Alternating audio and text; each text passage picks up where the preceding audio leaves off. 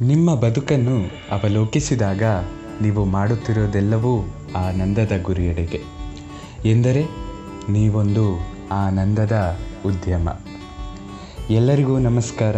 ಕೇಳ್ತಾ ಇದ್ದೀರಾ ಅವಿಭಾಜಿತ ಪಾಡ್ಕ್ಯಾಸ್ಟ್ ನಾನು ಸಂಕೇತ್ ಭಟ್. ಇವತ್ತು ನಾನು ಒಂದು ಹೊಸ ಪುಸ್ತಕದ ಜೊತೆ ನಿಮ್ಮೊಂದಿಗೆ ಬಂದಿದ್ದೇನೆ. ಹೌದು, ಈ ಪುಸ್ತಕದ ಹೆಸರು ಅನುದಿನ ಆನಂದ. Joy twenty four into seven ಅನ್ನೋ ಈ ಪುಸ್ತಕವನ್ನು ಬರೆದವರು ಸದ್ಗುರು ಅವರು. ಇದನ್ನು ಕನ್ನಡಕ್ಕೆ ಅನುವಾದಿಸಿದಂಥವರು ಶ್ರೀಮತಿ ಪ್ರೇಮ ಎಸ್ ಕೇಶವನವರು. ಇದರಲ್ಲಿ ಏನೇನು ವಿಷಯಗಳಿದೆ ಎನ್ನುವುದನ್ನು ತಿಳ್ಕೊಳ್ಳೋಣ ಬನ್ನಿ. ನೀವೊಂದು ಆನಂದದ ಆಗರ.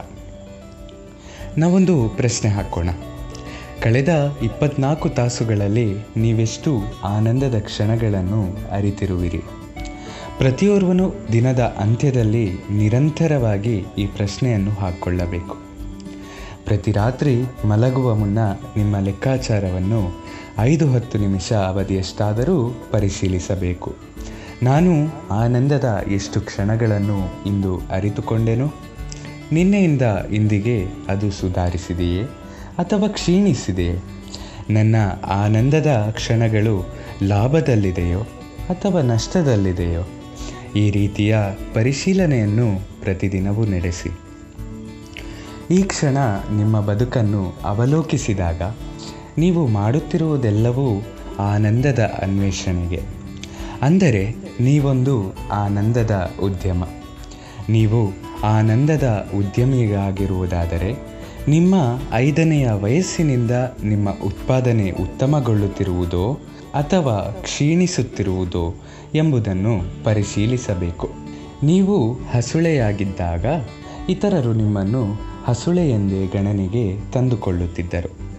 ಆದರೆ ವಾಸ್ತವದಲ್ಲಿ ನೀವು ಗುಲಾಮರಾಗಿದ್ದೀರಿ. ಏಕೆಂದರೆ ನೀವು ಕೇವಲ ಆಜ್ಞೆಗಳನ್ನು ಪಾಲಿಸುತ್ತಿದ್ದೀರಿ.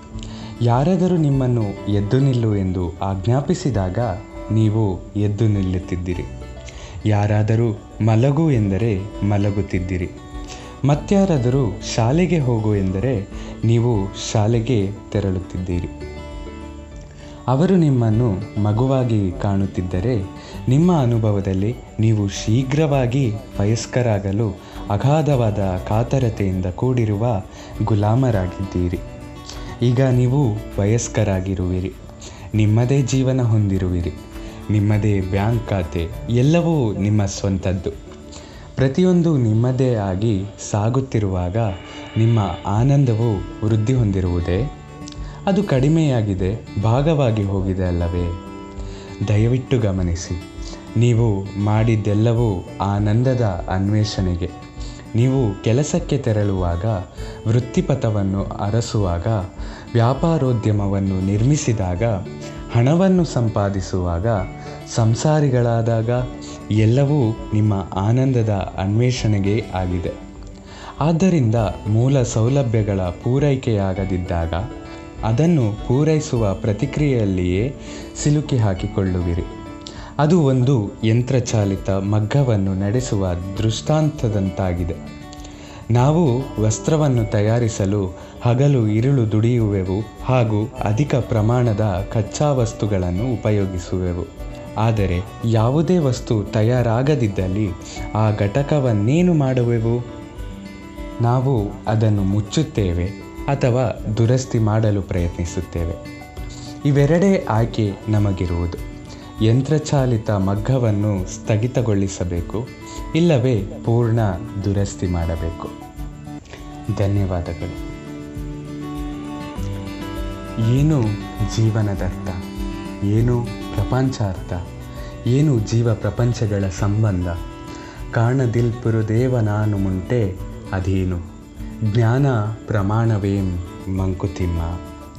ಜೀವನದ ಅರ್ಥವೇನು? ಪ್ರಪಂಚದ ಅರ್ಥವೇನು? ಜೀವ ಹಾಗೂ ಪ್ರಪಂಚಗಳ ಸಂಬಂಧವೇನು?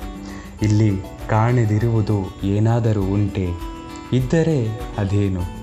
ಜ್ಞಾನದ ಪ್ರಮಾಣವಾದರೂ ಏನು? ಧನ್ಯವಾದಗಳು. ಸದಾ ಕೇಳ್ತಾ ಇರಿ ಅವಿಭಾಜಿತ ಪಾಡ್ಕಾಸ್ಟ್ ನಾನು ಸಂಕೇತ್ ಭಟ್.